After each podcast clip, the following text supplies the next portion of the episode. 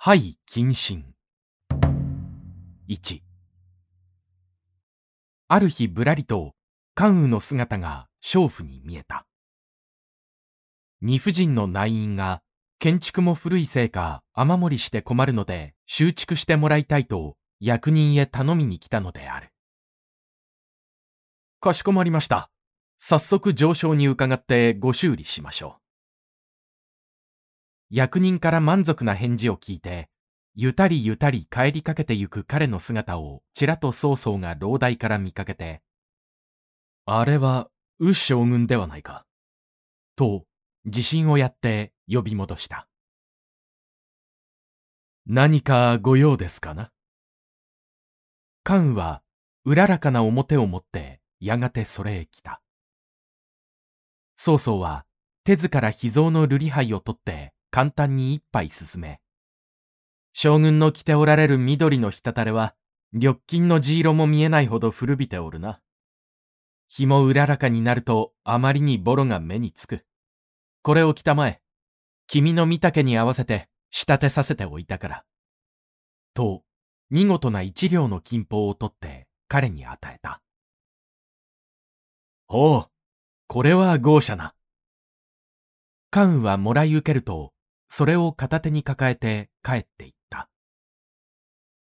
ところがその後、何かの折に曹操がふと関羽の襟元を見ると、先に自分の与えた錦の滴れは下に来て、上には依然として白身の住んでいそうな緑色のボロ滴れを重ねにして澄まし込んでいた。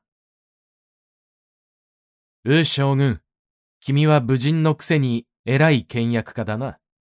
なぜそんなに物惜しみするのかね。え？どうしてです？特に贅沢したくもないが、また特に倹約している覚えもありませんが。いや、やはりどこか遠慮があるのだろう。曹操が賄うている以上は何不自由もさせないつもりでおるのに。何も新しい衣装を惜しんで古着をわざわざ上に重ね着しているにも当たるまい。ああ、このことですか。関羽は自分の袖を顧みて、これはかつて劉公祝から拝領した恩義です。どんなにボロになっても、朝夕これを着、これを脱ぐたび、公祝と親しく会うようで嬉しい気持ちを覚えます。故に、今上昇から新たに錦秋の栄誉をいただいたものの、にわかにこの球威を捨てる気にはなれません。と答えた。聞くと、曹操は勘に打たれたもののごとく、心の内で、ああ、麗しい人だ。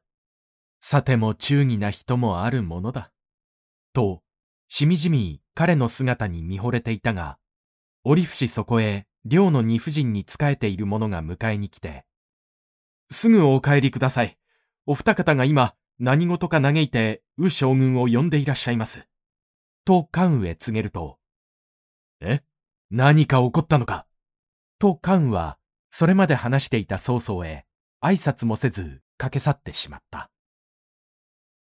本来、こんな無礼を受けて黙っている曹操ではないが、曹操は置き捨てられたまま、呆然と彼の後を見送って、実に、順中の死だ。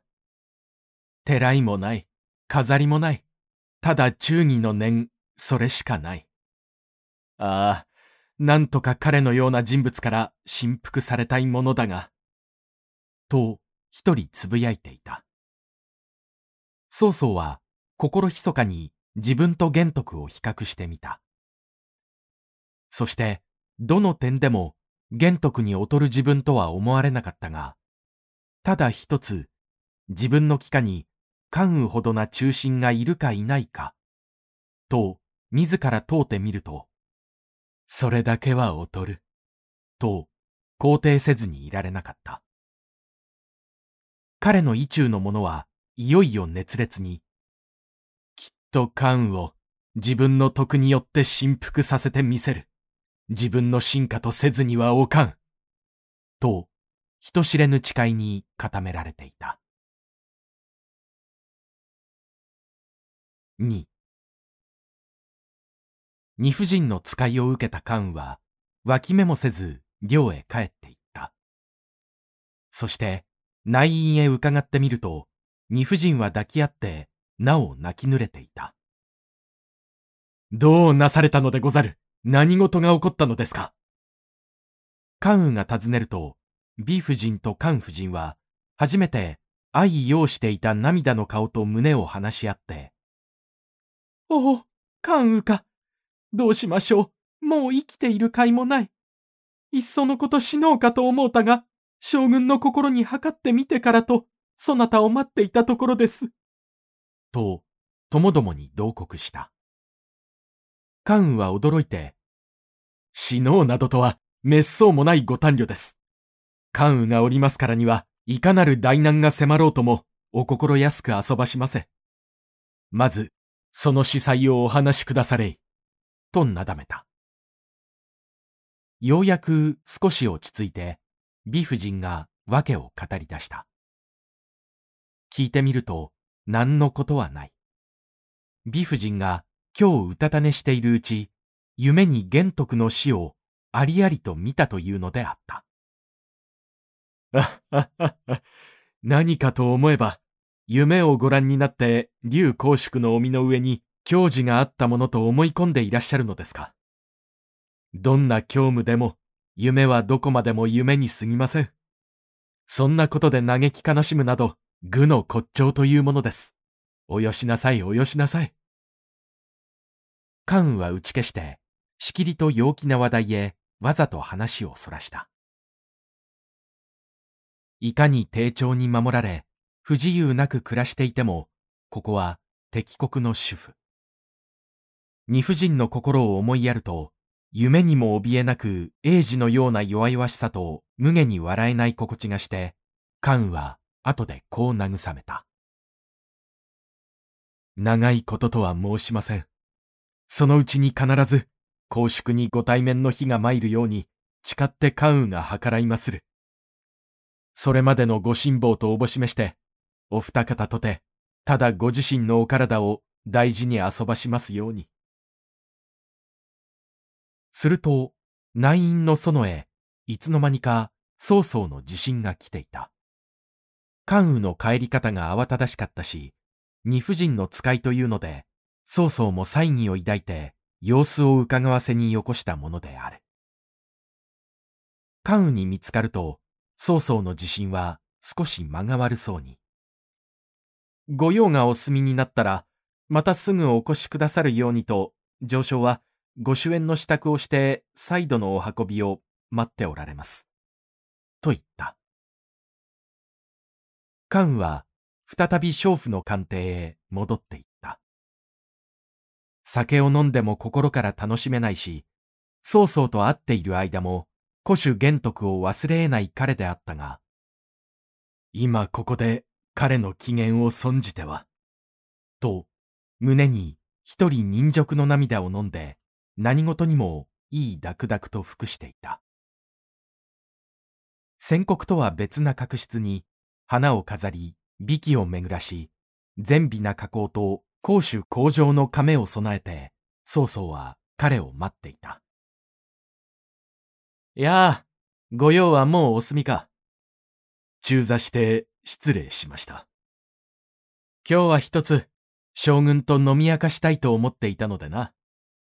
明賀の至りです。さりげなく杯に向かったが、曹操は関羽のまぶたに泣いた跡があるのを見て、意地悪く尋ねた。将軍には、なぜか泣いてきたと見えるな。君も泣くことを初めて知った。見つかりましたか。それがしは、実は、誠に泣き虫なのです。二夫人が日夜竜公祝を慕われてお嘆きあるため、実は今ももらい泣きをしてきたわけでござる。包まずにそういった関羽の対人的な態度に、曹操はまた惚れ惚れ見入っていたが、やがて酒も半ば竹縄の頃、戯れにまたこんなことを尋ね出した。君の髭は実に長やかで美しいが、どれほどあるかね、長さは。3関羽の髭は有名だった。長やかで美しい愕然というので、この巨都でも評判になっていた。おそらく、都門随一の見事な髭だろうと言われていた。今曹操からその髭のことを聞かれると、関羽は胸を覆うばかり垂れているその漆黒を握って、挑然と嘘吹くように答えた。立てば、髭の先が半身を超えましょう。秋になると、晩鐘とともに数百根の古毛が自然に抜け落ち、冬になると草木とともに毛艶が枯れるように覚えます。ですから、極寒の時は凍らさぬよう袋で包んでいますが、客に会う時は袋を解いて出ます。それほど大切にしておられるか。君が酔うと、髭も皆酒で洗ったように麗しく見える。いや、お恥ずかしい。髭ばかり美しくても、五体は六々と図食して国家に報じることもなく、古種兄弟の役に背いて、虚しく敵国の酒に酔う。こんな浅ましい身はあろうと思えませぬ。何の話が出ても、関羽はすぐ自身を責め、また、玄徳を死母してやまないのであった。その度曹操は、すぐ話をそらすに努めながら、心の内で関羽の忠義に感じたり、反対に、ほろ苦い男の嫉妬や不快を味わいなどして、すこぶる複雑な心理に陥るのが常であった。次の日、蝶に参代することがあって、曹操は関羽を誘い、そのついでに錦の髭袋を彼に送った。帝は関羽が錦の袋を胸にかけているので、怪しまれて、それは何かとご下問された。関羽は袋を解いて、真の髭があまりに長いので、上昇が袋を保ったのでござる。と答えた。人並み優れた大丈夫の腹をも過ぎる漆黒の挑戦を眺められて、帝は微笑しながら、なるほど。備前公よ。とおっしゃった。それ以来、天上から聞き伝えて、諸人も皆関羽のことを備前公備前公と呼び習わした。弔問を辞して帰る折、曹操はまた彼がみすぼらしい痩せ馬を用いているのを見て、なぜもっと良い資料をやって十分に馬を肥やさせないのか、と武人のたしなみを咎めた。いや、何せこちらの体が格のごとく長大なので、大概な馬では痩せ衰えてしまうのです。なるほど。ボンバでは乗りつぶされてしまうわけか。曹操は急に自信をどこかへ走らせて、一頭の馬をそこへ引かせた。見ると、全身の毛は炎のように赤く、目は二つの乱霊をはめ込んだようだった。備前公、君はこの馬に見覚えはないかね？うーん、これは。関は目を奪われて恍惚としていたが、やがて膝を打って、そうだ、呂布が乗っていた関戸場ではありませんか？そうだ、せっかくぶんどった春草だが、癖馬なので誰も乗りこなすものがない。君の持ち医療には無関かね？これをくださるか関羽は采配して気色をみなぎらした。彼がこんなに喜ぶのを見たのは曹操も初めてなので、十人の美人を送っても、かつて嬉しそうな顔一つしない君が、どうして一匹の畜生を得て、そんなに歓喜するのかね。と尋ねた。すると関羽は、こういう千里の俊足が手にあれば、一丁、古種玄徳のお行方が知れた場合、一日の間に飛んで行けますから、それを一人祝福しているのです。と、玄関に答えた。4悠々、関戸場にまたがって家路へ帰ってゆく関を、曹操は後見送って、しまった、と唇を噛みしめていた。どんな憂いも長く顔に留めていない彼も、その日は終日塞いでいた。長領は自足の者からその日の司祭を聞いて、深く責任を感じた。で、曹操に向かい、一つ私が親友として関羽に会い、彼の本心を打診してみましょう。と申し出た。曹操の内諾を得て、長領は数日の後、関羽を訪ねた。世間話の末、彼はそろそろ探りを入れてみた。あなたを上昇に進めたのは各有長領であるが、もう近頃は都にも落ち着かれたであろうな。すると関羽は答えて、君の友情、上昇の法恩、共に深く心に銘じてはおるが、心は常に竜公宿の上にあって、都にはない。ここにいる関は、うつせみのようなものでござる。ははあ。と長領は、そういう関をしげしげ眺めて。大丈夫たる者は、およそことのさ末にとらわれず、大乗的に身を処さねばなりますまい。今上昇は、朝廷の第一審。敗亡の古種を連々と押したいあるなど、愚かではありませんか。上昇の高音はよくわかっているが、それは皆、物をたまう形でしか表されておらぬ。この関羽と竜公宿との誓いは、物ではなく、心と心のちぎりでござった。いや、それはあなたの曲解。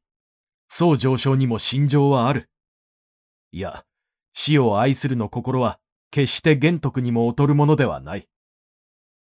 しかし、竜公宿と小名とは、まだ一平一層もない貧窮のうちに結ばれ、百難を共にし、生死を誓った間でござる。さりとて、上昇の恩義を無に思うも、無人の真相が許さぬ。何がな、一丁のことでもある場合は、未相応の働きをいたして日頃のご恩に応え、叱る後に立ち去る考えでおりまする。では、もし玄徳がこの世においでなき時はどう召さる気か？地の底までもお慕い申してゆく所存でござる。長領はもうそれ以上武人の鉄石心に対してみだりな追求もできなかった。門を辞して帰るさも、長領は一人反問した。上昇は主君、義において父に似る。関羽は神経の友、義において兄弟のようなものだ。兄弟の情に惹かれて父を欺くとせば、不忠不義。ああ、どうしたものか。かし彼は、関羽の忠説を鏡としても、自分の主君に偽りは言えなかった。行ってまいりました。よもやま話の末、いろいろ探ってみましたが、あくまでとどまる様子は見えません。上昇の高音は深くわきまえていますが、さりとて、心を翻し、二君に使えんなどとは、思いもよらぬ体に見えます。歯に絹着せず、長領はありのままを覆命した。曹操もさすがに曹操であった。あえて怒る色もない。ただ、長嘆していった。君に仕えてその元を忘れず、関羽は誠に天下の義士だ。いつか去ろう。いつか帰り去るであろう。ああ、是非もない。けれどまた、関はこうも言っておりました。何がな一丁の場合には、一働きしてご恩を報じ、その上で立ち去らんと。長領が言うのを聞いて、傍らから純育がつぶやくように権限した。さもあろうさもあろう。中節の死は必ずまた神社である。だからこの上は、関羽に功を立てさせないに限ります。功を立てないうちは、関羽もやむなく、京都に留まっておりましょう。